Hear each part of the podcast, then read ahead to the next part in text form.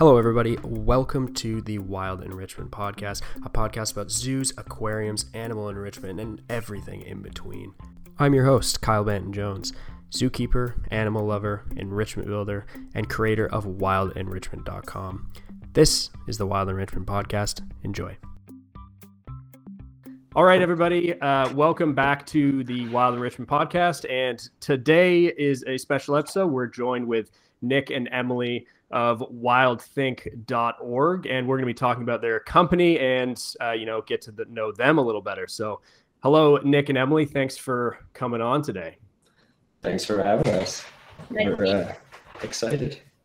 Yeah so uh, i don't know if uh, some of you guys uh, do follow uh, WildThink but i've been following them for a little while and we've been uh, talking back and forth a little bit and decided to sort of do a little podcast to uh, you know talk about WildThink um, you know some of the concepts that you guys uh, are sort of uh, behind and uh, promote and uh, we'll talk a little bit about some enrichment concepts and everything like that. So um, i think we'll start with WildThink in general. So you know maybe if you guys want to give a brief uh, introduction to you to yourselves and uh, you know just tell us why you guys started WildThink and you know a little bit more about about the company.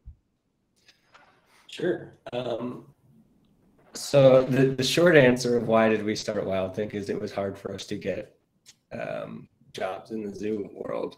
So we're like well i guess we can kind of just do something ourselves.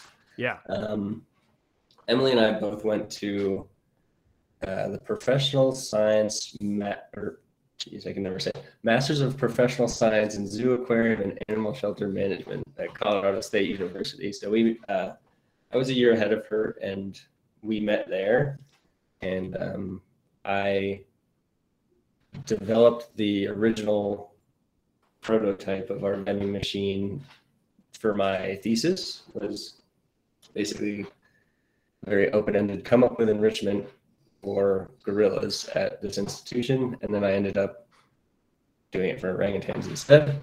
Uh, I don't really remember how that happened. And then um, Emily came by a year later, and they had kind of built a somewhat better version of what I had, and so she kind of got a little more, tried to get a little more data and get some hard numbers about whether it was useful or if it did any of the things that I was trying to claim it could do um, because I spent most of my summer just building it.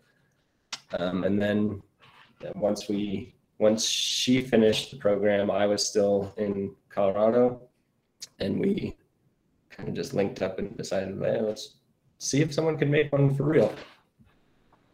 Yeah, I guess the the it's kind of been a, a weird journey in that we didn't really intend to ever start a nonprofit, but yeah. Um, once Nick had, for his master's thesis, he was assigned to come up with an enrichment item that would um, help their gorilla troop at the zoo in Colorado. Um, so he built this vending machine and he ended up taking it to the orangutan SSP conference, and people loved it. And people said, I want one. Where can I buy one? Can I get this? So people were super interested in the vending machine and we realized that we couldn't contract people to try to make one for us like a legitimate one that wasn't made out of legos.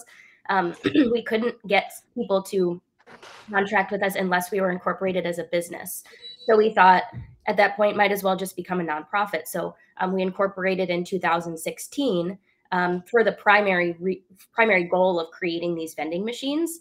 But we've also kind of started doing other enrichment related things along the way as we've been looking for jobs ourselves in the field and um, kind of between things and um, people have been reaching out to us asking for some help so um, it's kind of grown bigger than just the vending machine but it's been a really cool journey just to see what the needs are um, of different zoos and institutions and labs and sanctuaries and things like that um, so we've kind of evolved our purpose along the way yeah, definitely. Yeah, that's uh, that's really interesting. So it's more so the sort of backbone of the company is the enrichment vending machine. And uh, maybe since we're on that topic, what what is the enrichment vending machine, and you know how did that sort of idea come along? you know, assuming someone hasn't already seen a video or a picture of what that is, like try to explain, you know, what's what that even means.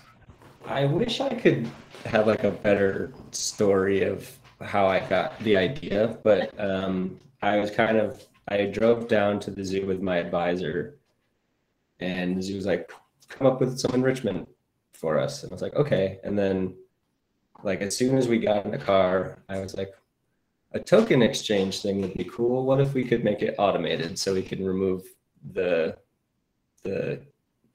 Because in my mind at the time, it was kind of research. You could do some interesting research questions with it. So what if we could remove the human bias from token exchange studies?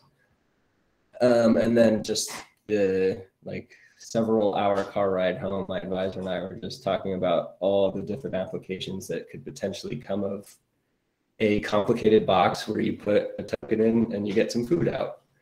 And uh, I guess the important thing is about the machine that we kind of try and stress is like the machine itself doesn't matter, which is kind of annoying because they're um, complicated and difficult to build.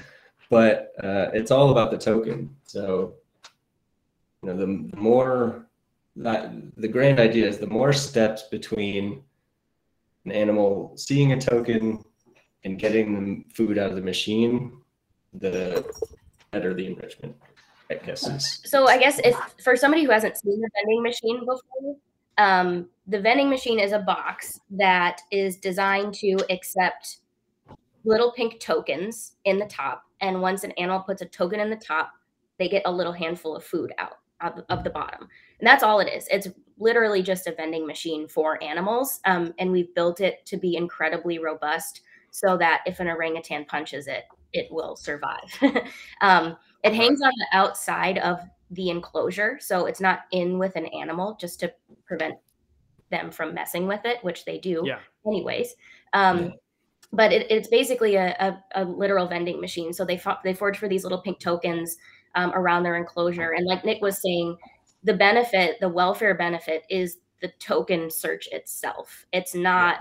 putting in, you know, putting the, the token in the top of the vending machine is not necessarily super enriching because they learn to do it in five minutes and then it's done. But if you present the tokens frozen in blocks of ice or hung up, strung up in the exhibit somewhere or buried in mulch, or even we've had um, a zoo who's been training their animals and instead of food rewards they're giving them tokens and then they can go exchange them for the at the vending machine so it's adding mm. it's kind of giving them more control over their environment right? If they want a snack, they have to work for it and it's in this thing, but you have to earn these tokens somehow.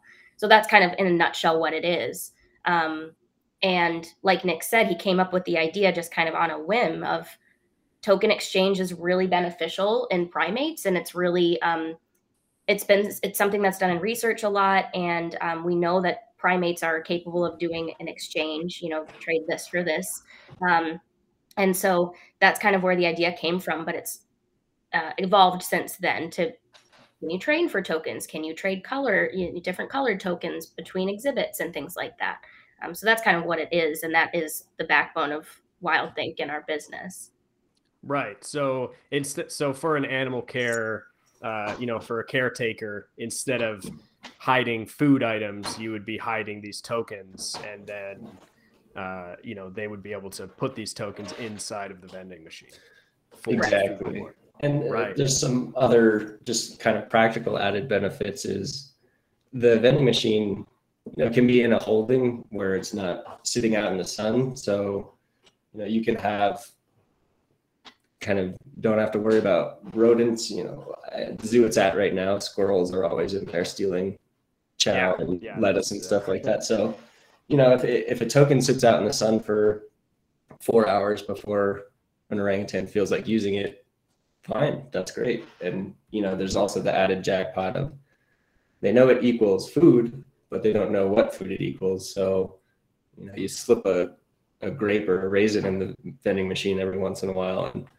even if you you know offer them something pretty good, they'll still take the token and go to the vending machine because maybe there's that awesome treat in there. Right. Right. And, so what sort of stage are these vending machines at as far as like is it still sort of in the working prototype phase or or what uh where are they at right now? Well, we um so we are actually getting ready to deploy our five prototype models for what we're calling beta testing in the field. Um, so they'll be going to their homes, um, five different zoos in the US and Canada um, in March. So March and April is delivery. Um, so we've got a model that is up and running at a zoo in Colorado right now. Um, and that was our original kind of test site where Nick and I, well, Nick came up with the idea and I continued to do research. Um, but since then, we've had more zoos want them and reach out. So we, before we can bring it to market and get comfortable enough to just sell them and put them in a box and say, bye, you know, there goes the vending yeah. machine. I hope you use it okay. I hope it works. Yeah. Um, we've got to do a lot of testing first. So we need to know things like what kinds of foods are you using? Has it been getting jammed? Are, how do the animals like it? Um, any trouble with mounting? You know, there's a lot of moving pieces when you yeah. have enrichment, especially with strong animals like primates, orangutans and gorillas and things like that. Um, so yeah, we're in the the very very final home stretch of finishing up five prototypes, um, and then they'll go out um, for testing for some amount of time. Um, I don't know how long it's going to take us to learn what we need to learn before we can start um, producing them for sale and bringing them to market. But hopefully within the year. Yeah, and the we've been building them for this stage of prototype. So this is really technically like prototype version three or so. Um, we've had a bunch of different iterations along the way. Um, the one that's in the field now is not very different from these ones. We just took a couple notes for ease of use, basically for the keepers, um, and apply those to this machine, just making it a little more sturdy and a little more user friendly because it, it the current machine does what we want it to do token in food out that's kind of our mantra as long as that happens. We don't care because if that doesn't happen we'll have some angry apes and they'll give up pretty quick if you know if they don't get their reward. Um, so emily and i being at, at, least i did a ton of zoo internships. I know emily was at an institution since she was a kid working camp and then internship and everything. Um, half of our kind of design motto was half you know benefit for the animal half make sure it's useful for the keepers because that's probably the hardest part about enrichment is keeper time. Yeah, so we wanted uh, we wanted to keep that as easy as possible for a keeper. We wanted one keeper can put it up, one keeper can take it down.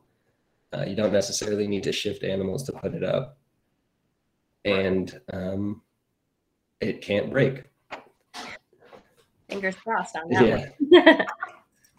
Yeah, definitely. That's uh, that's really interesting. Yeah, because it's uh, it sounds like it would work uh, since it's on the outside of the exhibit, and you know, it's it can be mounted in a lot of different ways and work for a lot of because that's a, a, lot of the time.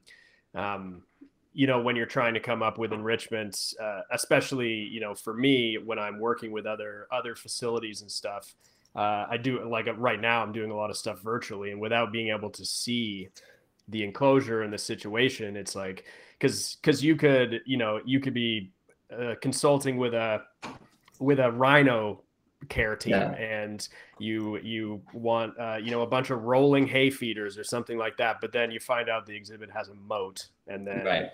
and yeah. then that's completely useless so uh, yeah being able to mount it on the outside will probably be able to you know sort of retrofit for a lot of different a lot of different designs and and situations. We kind of went lowest common denominator for the mounting. Um, every, pretty much every ape enclosure I've seen has, you know, the the standard steel mesh somewhere. It may yeah. just be in the holding, it may be outside, but somewhere has that mesh, so the machine can pretty much fit. If you have mesh, it can go on.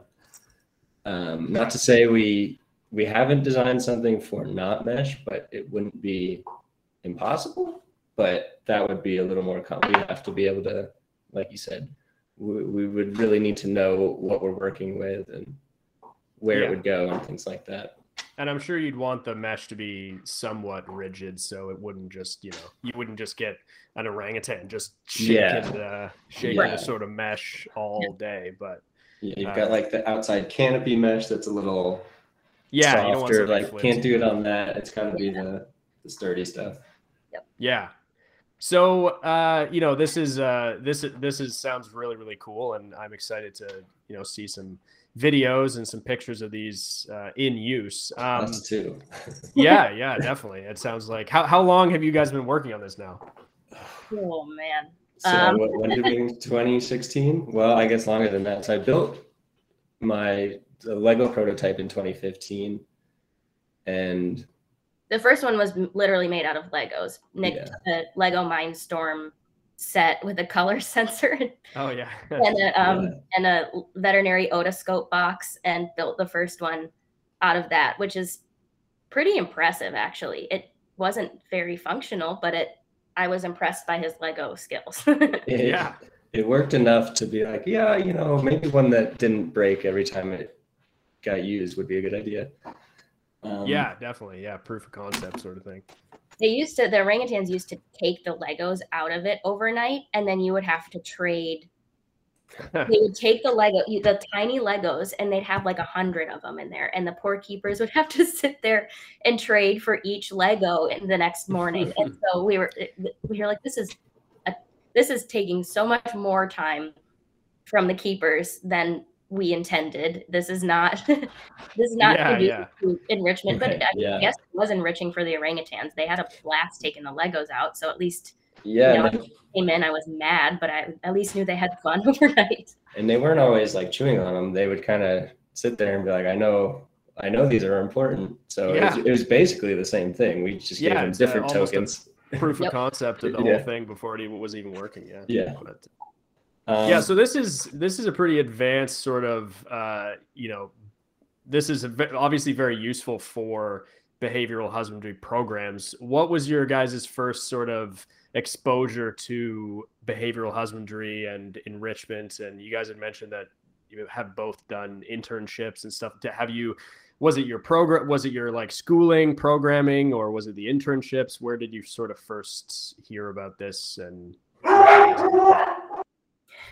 Um, well, my first, I guess I've always done enrichment without really knowing about it, um, knowing it was a thing. Um, when I was younger, I had ham- had hamsters, and my mom um, had my mom and dad built a big playpen for the hamsters, and then there was a rule that I had to take the hamster out for free range time for 45 minutes every day, and you know I would build my hamster little like tunnels and tubes and things to crawl around in, um, and that was you know, that was something that I don't think my parents even knew the term enrichment or behavioral husbandry. It was just, this is an animal and you're taking care of it and it needs mental and physical stimulation. That's to keep it happy. That's what it was.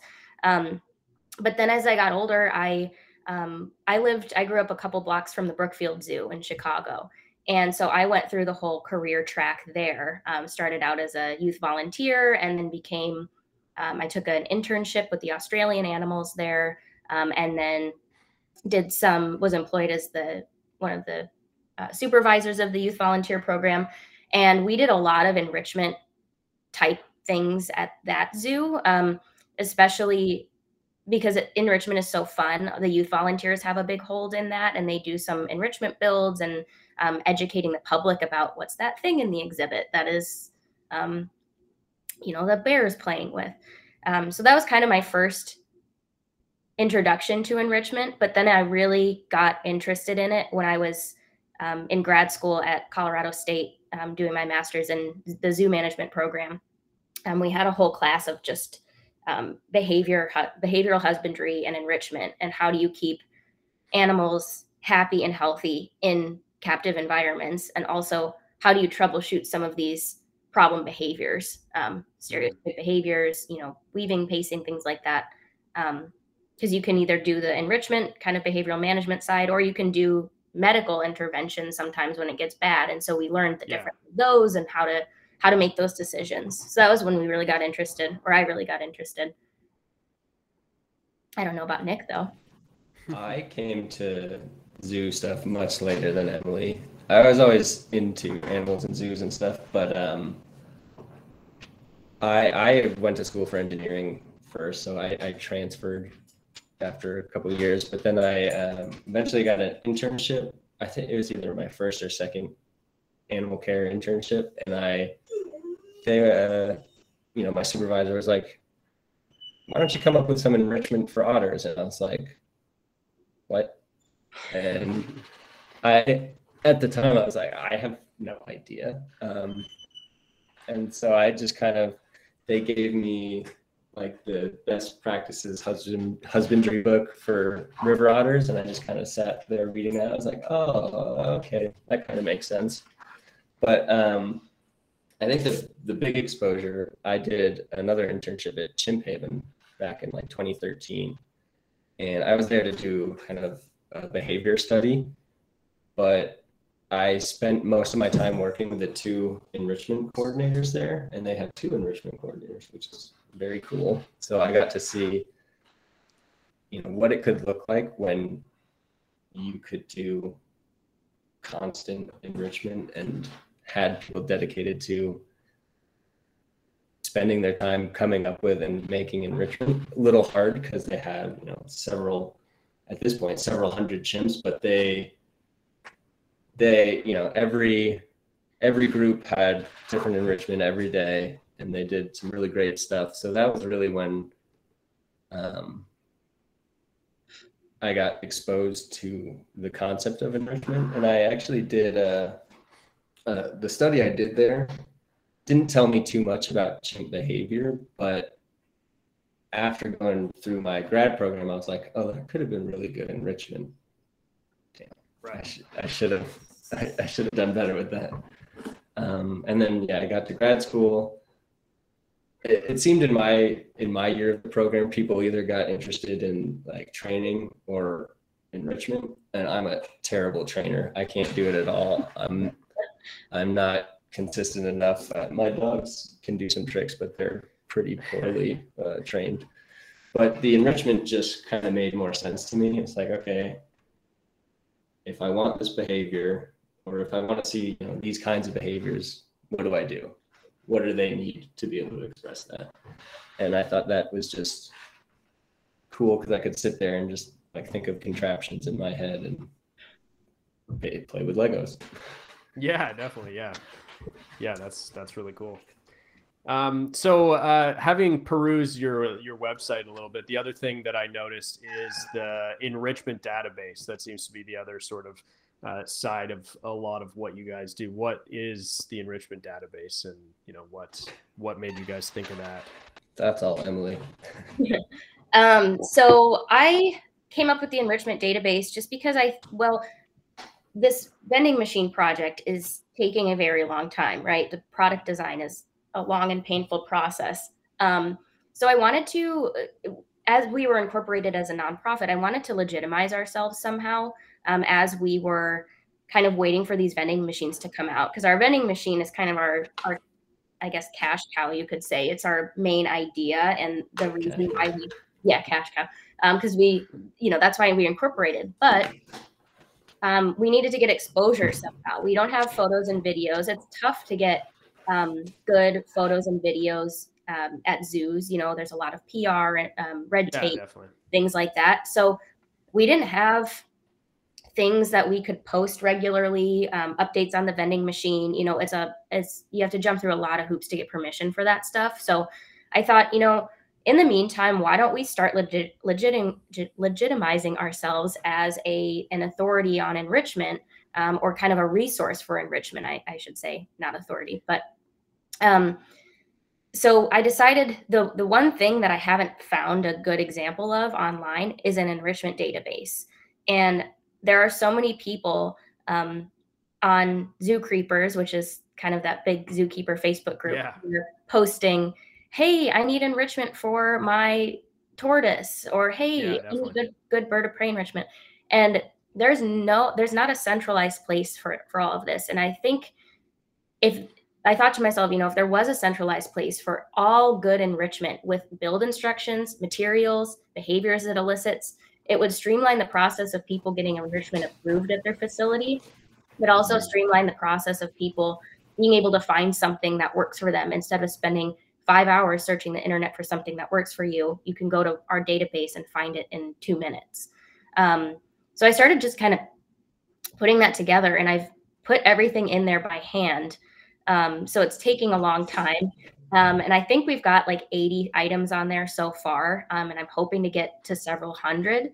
Um, but I go in and I, I figure out how it's built and I write all the build instructions and then I write all the materials you need and then I categorize it by animal and things like that. So um, I think it gets a ton of use based on our website traffic, and I'm really glad that people are using it because I think um, I think it's it's necessary and something that would really improve um, the lives of animals if keepers could spend less time trying to find enrichment to do and just build it and give it. Um, yeah, or or just you know sitting there and thinking of what enrichment I, am I going to do um, is hard. It's like thinking of what yeah. you want to cook. It's a lot easier when you have a bunch of options. Oh, I'll try that. That sounds good.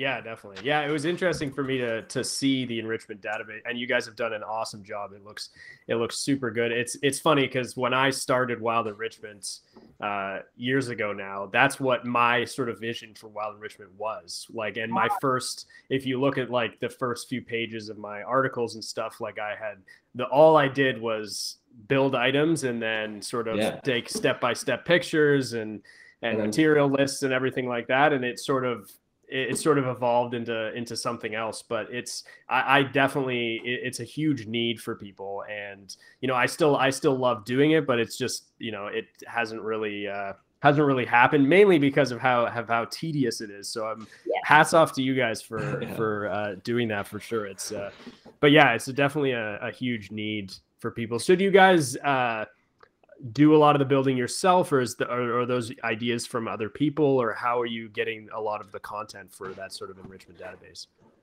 It's um, pretty much just stuff i've come across online and i've got a huge backlog of my own creations i need to put up there. Um, i've got some more complicated the, the problem i think that i've come in come across with this database is i can't do super detailed build instructions on the format it is now um, so I, I, there's no room for me to put pictures in because it's just a um, it's a web page that kind of auto loads based off of an Excel spreadsheet.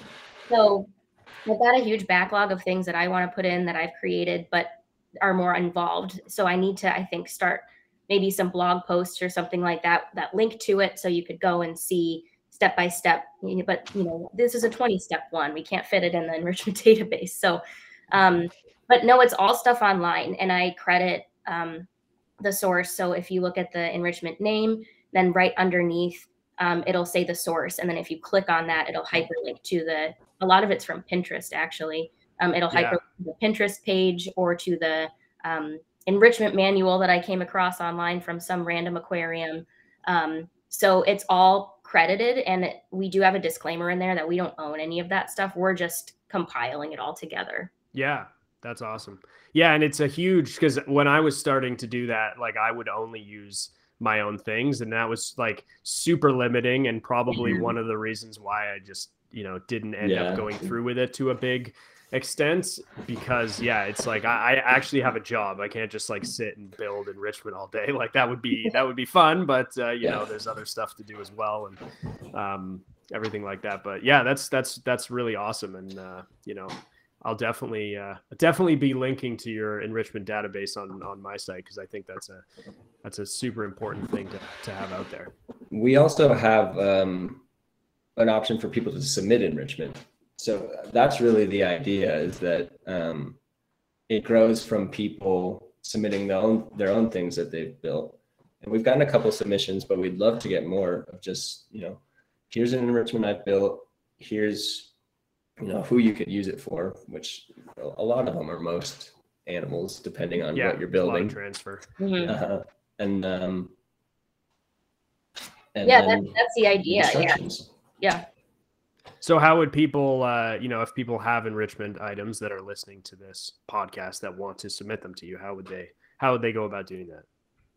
We've got a link on our website. So, right on our homepage, if you scroll down to the bottom, it says have an enrichment idea, submit it on our database. And it pulls up a little form um, where you can select the animals it's for, instructions, materials, and you can even upload photos.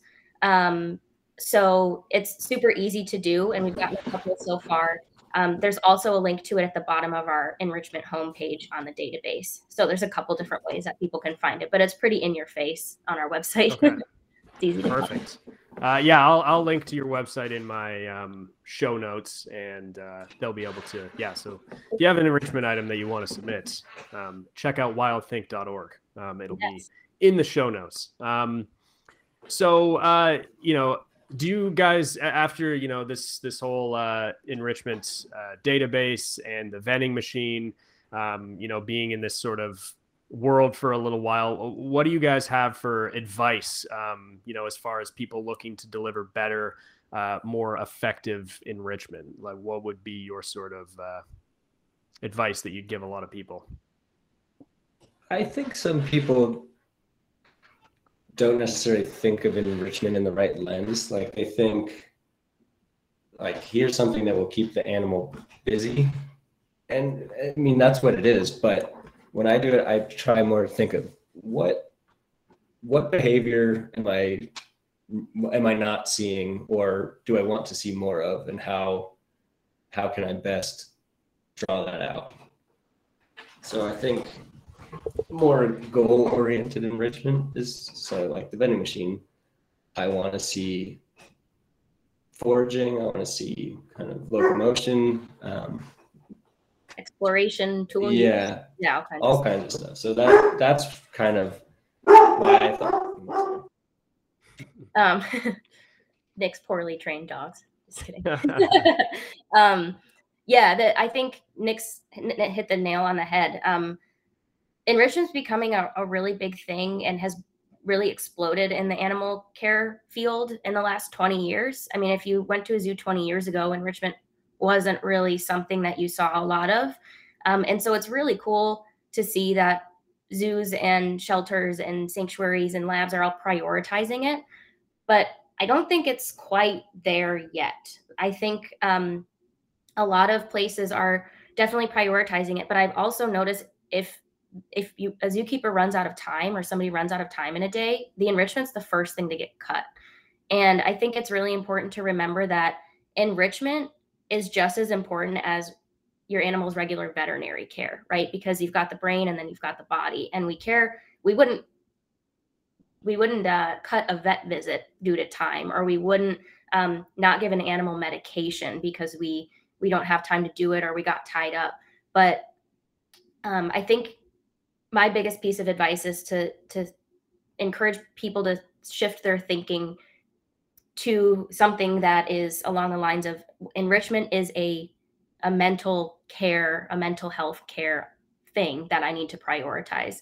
Um, and it is something that again we can um, we can just throw something in an enclosure and hope for the best. But unless we're watching the animal interact with that, item or doing some sort of evaluation, we don't know if it's actually eliciting behaviors that we want it to, right? So um, it's worth it to put in the extra time and make sure that this enrichment that you're giving is actually beneficial and the animal's interacting with it. You know, it's not just something you check off like, oh, I gave them a ball today. Okay, done. Well, is that ball doing something for the animal? And if not, let's change it up so that you give them something that does encourage a behavior you're looking for. And I think that's uh, the what to do when enrichment fails sometimes is overlooked. A lot of it's well, they didn't like that. Okay, so then where do you go from there? Are you were you not asking for the you know are you are you not asking the right question? I guess is what. Okay, they didn't play with this puzzle feeder. Is this a, a reasonable puzzle for the species you're giving it to? Why would something solve this? or you know I, I think it's definitely happened to me I think of like a cool enrichment and then I build it and it's more enriching for me to come up with and make than the, actually the animal yeah. to use. 100%.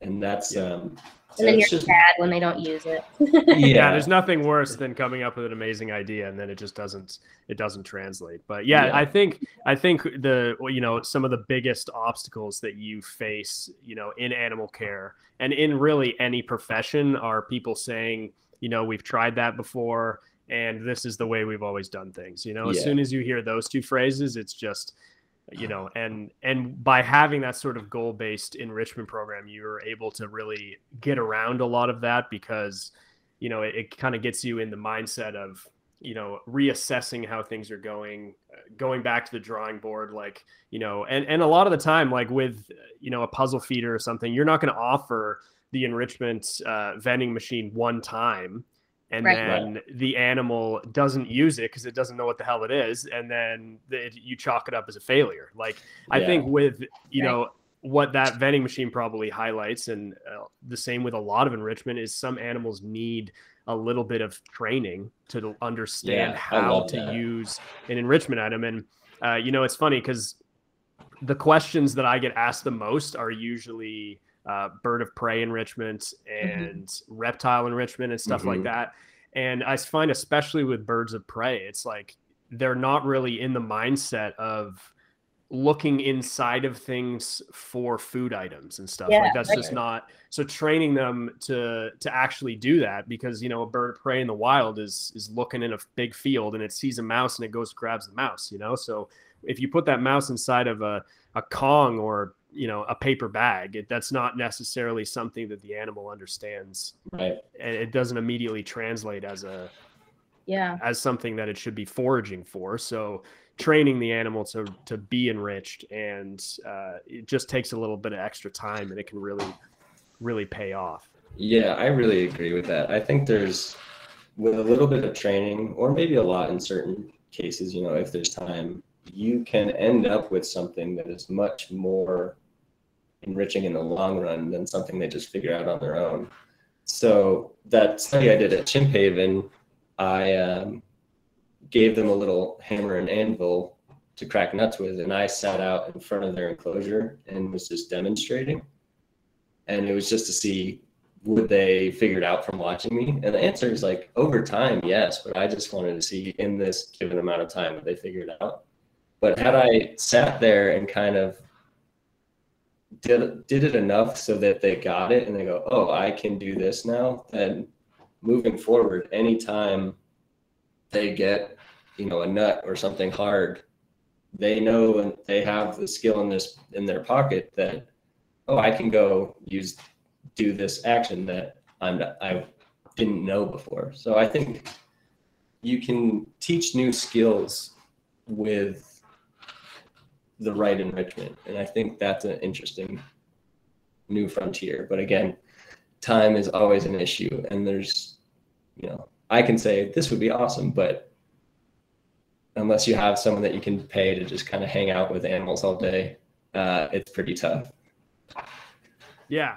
Yeah. And there's definitely there's definitely challenges with that kind of thing with with this kind of stuff. But yeah, as you said, you know, having enrichment as that sort of priority and you know behavioral husbandry in general is just as important as your regular husbandry. And uh, you know realistically like like there's got to be compromises on both ends. And you know nobody's saying that you shouldn't do any cleaning on an enclosure right. but and you should just spend the whole day doing enrichment because you know there's there's trade-offs there. But finding that sort of balance is is always going to be um, you know super important. But uh, and and I like you know talking about building on enrichment because a lot of the time, you know, like novel enrichment is what's is always going to be the sort of best bang for your buck mm-hmm. for enrichment and being able to build on and combine different sort of enrichment techniques and uh, you know puzzle feeders and stuff like that is a great way to make something novel that you know out of two things that aren't necessarily novel but sort of combining them and sort of building up your your program as you sort of adjust your goals is really going to you know allow you to have long-term sustainable you know behavioral husbandry programs. Absolutely sure. i think uh, you know in the past 10 15 years zoos really fell in love with training and it's done a lot of good. And i think we're going to eventually see that with enrichment especially as enclosures get better, you have fewer that need like deep clean sanitation. So you have more time, you know, spot cleaning and then more time to do other things. And I think that as we get more time to not have to worry about deep cleaning and enclosure every day, I could just go to enrichment, and I think it probably will. Yeah, definitely, and and I think uh, you know a lot of the sort of um, transfer with training and you know how and like I definitely see that you know training is in some ways more popular than enrichment, and I, I think I think a lot of the time like um, you know training has sort of transferred over from the domestic animal worlds. Um, mm-hmm and and in a lot of the domestic animal worlds like training is the sort of pri- primary source of enrichment. Like I, I, I grew up like on a horse farm and around horses and that's sort of the way i got into a lot of animal care stuff and nobody i'd never heard the words enrichment or behavioral husbandry or never I, I, saw some like horse toys and stuff like every now and then yeah. but like it's not horse training is like that's the sort of way that most people are giving their horses enrichment and it's not necessarily you know behavioral husbandry and enrichment like they're just not they're not really something that people talk about no one's tracking enrichment in the horse world right, uh, right. i mean i'm sure there are people but like you know that's yeah. not that's the exception and not the rule like people aren't um, specifically targeting natural behaviors in their horses you know they're riding their horses um, and that's the sort of primary uh, sort of um, you know, and you see it like it's it's transferred over better in you know in dogs and cats and stuff, and you're really starting to see.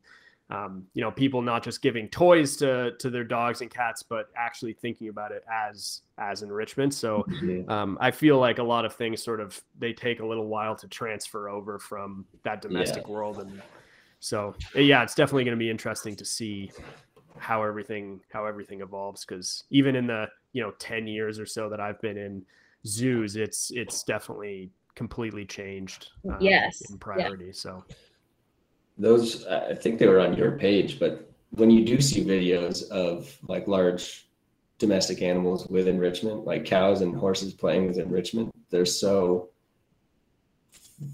kind of strange because you for years we just didn't see those behaviors out of those animals because nobody was doing it. And now that yeah. they are, you see a horse like rolling around on a aerobics ball, and you're like, oh, like, wow, play. I didn't know that.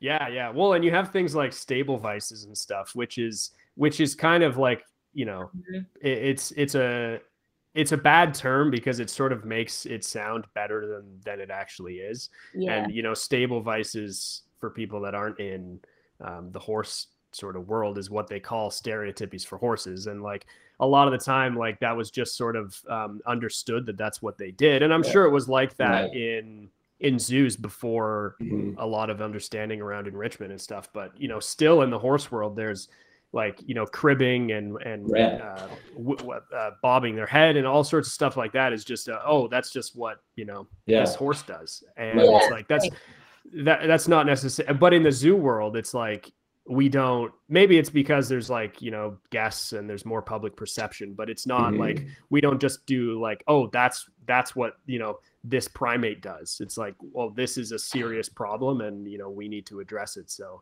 uh, it's that sort of that sort of mindset shift that's definitely happened in in zoos but probably be- because there's so much public scrutiny which has probably benefited uh, the animals yeah. to a certain extent because there is that sort of nobody wants to nobody wants to see that. And everybody sorts of sort of understands what it means when they see an animal like exhibiting a behavior like that. So um uh, yeah. Good point.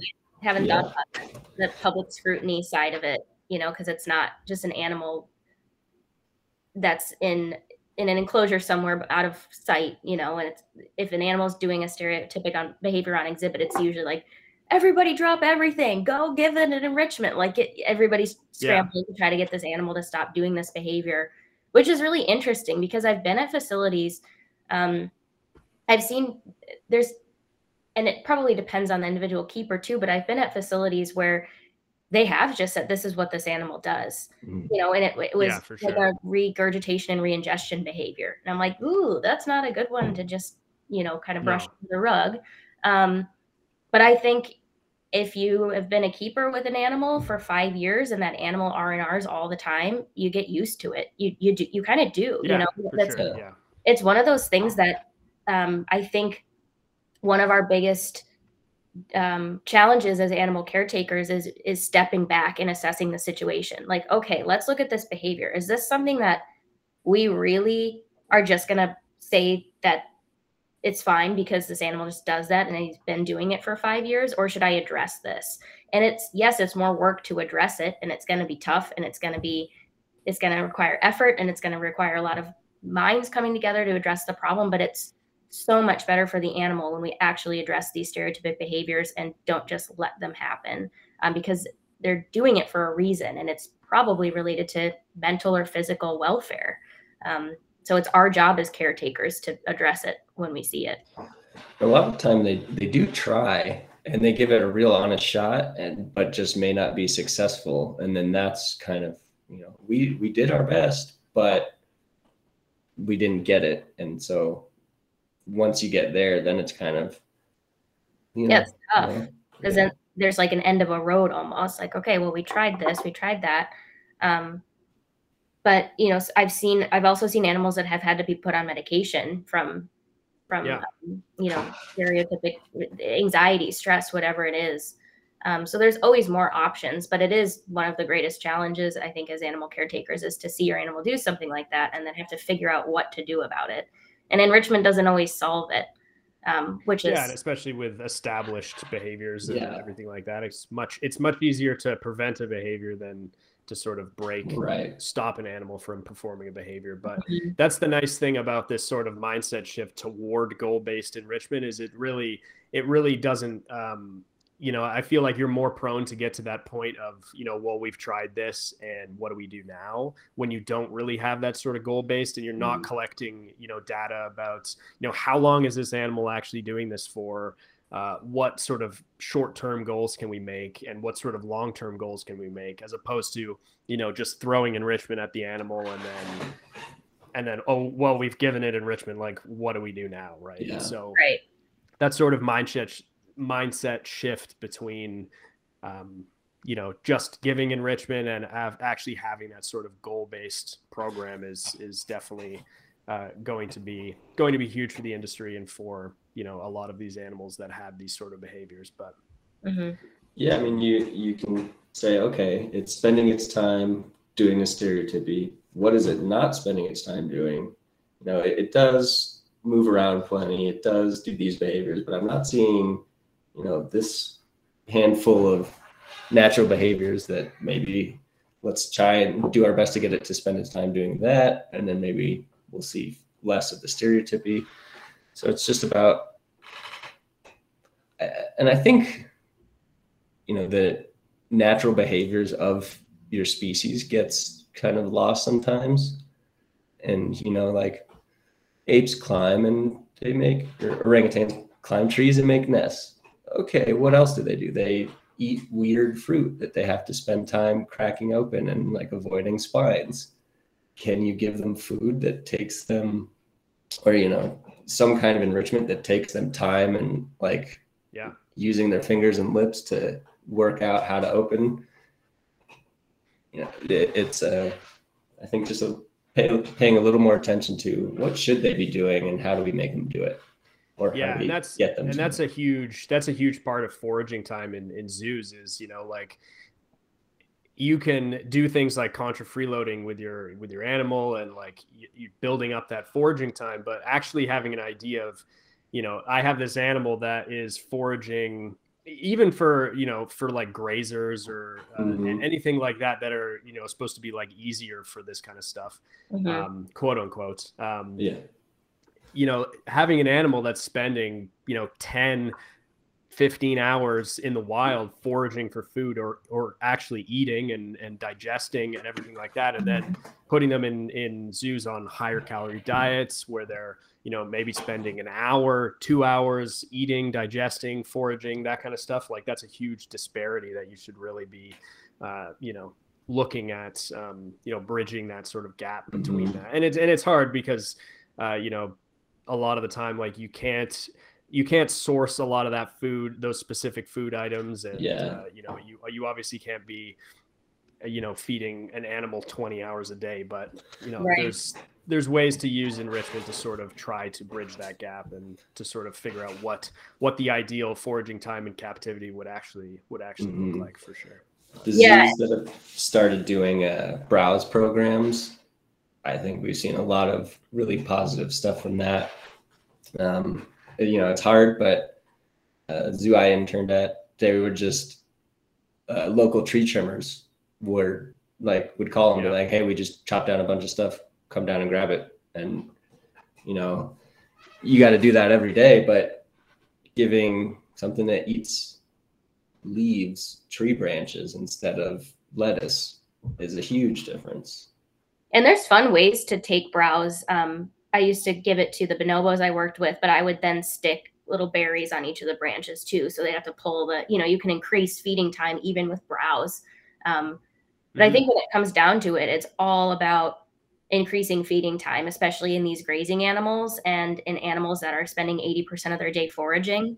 And it, that's the, that was, that's exactly the point of the vending machine. Like in just mm-hmm. increase the amount of time they're moving around looking for stuff because that's what they yeah. do in the wild. Right. Um, so it's not a surprise that we see more stereotypic behaviors with these animals that are typically feeding. They've got long feeding times, but you don't really see stereotypic behaviors as frequently as, say, a koala who's sleeping, you know, 22 hours a day um, because they only eat two hours a day, and that's what they do in the zoo as well. So the ones that display these more abnormal behaviors are probably doing it because they're, like you said, is that discrepancy between like wild time and um, mm-hmm. yeah. activity budget in the wild versus activity budget in the zoo. Yeah. And I, I think where the vending machine is comes in is it's it's really hard to increase the amount of time an animal spends eating. It's easier, I think, to increase the amount of time it takes for an animal to actually get the food. So it's not quite the same behaviors, but adding as many steps or as much time from the there's food and I'm actually eating it as possible kind of bridges that gap from I'm going to eat low quality food all day. Mm-hmm. Yeah. Yeah, definitely. Uh, yeah. So that's, uh, you know, most of the time we have, but you know, very excited to see some uh, pictures and videos of some of these uh, this sort of beta testing you're doing mm-hmm. with this in, enrichment vending machine.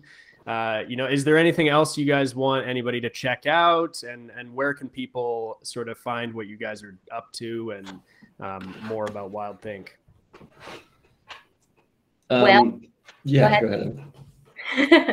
um, well, we're really excited to deploy these five vending machines. Um, we're going to have some really great photos and videos um, and documentation of all of that coming up in the spring um, when we start deploying the, the machines to their homes in March. So if people want to check us out, um, we've, we're very active on Facebook and on Instagram. Um, so our Instagram handle is WildThink Enrichment.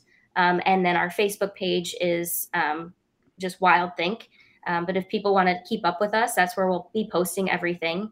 And then, of course, check out our enrichment database on wildthink.org.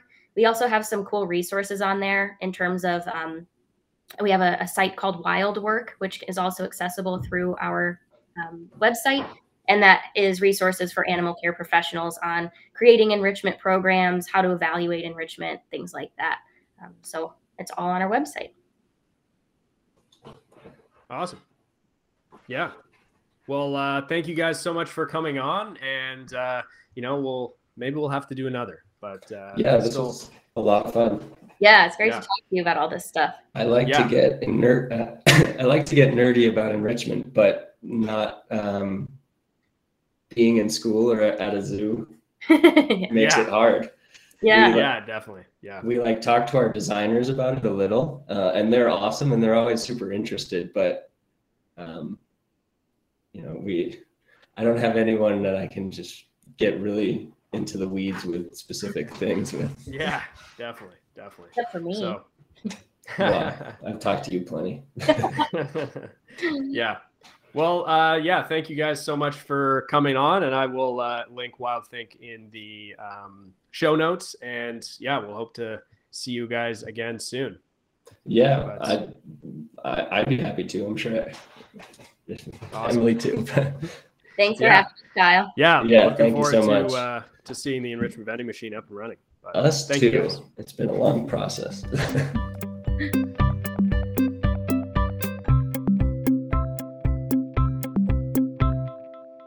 Wild Enrichment is independently owned and claims no affiliation to any zoo, aquarium, or other animal care institutions. All of the information and opinions communicated through this podcast, wildenrichment.com, and affiliated social media accounts are based on my own opinions and experiences and are not in any way reflective of the opinions of my employers, past or present. Thank you.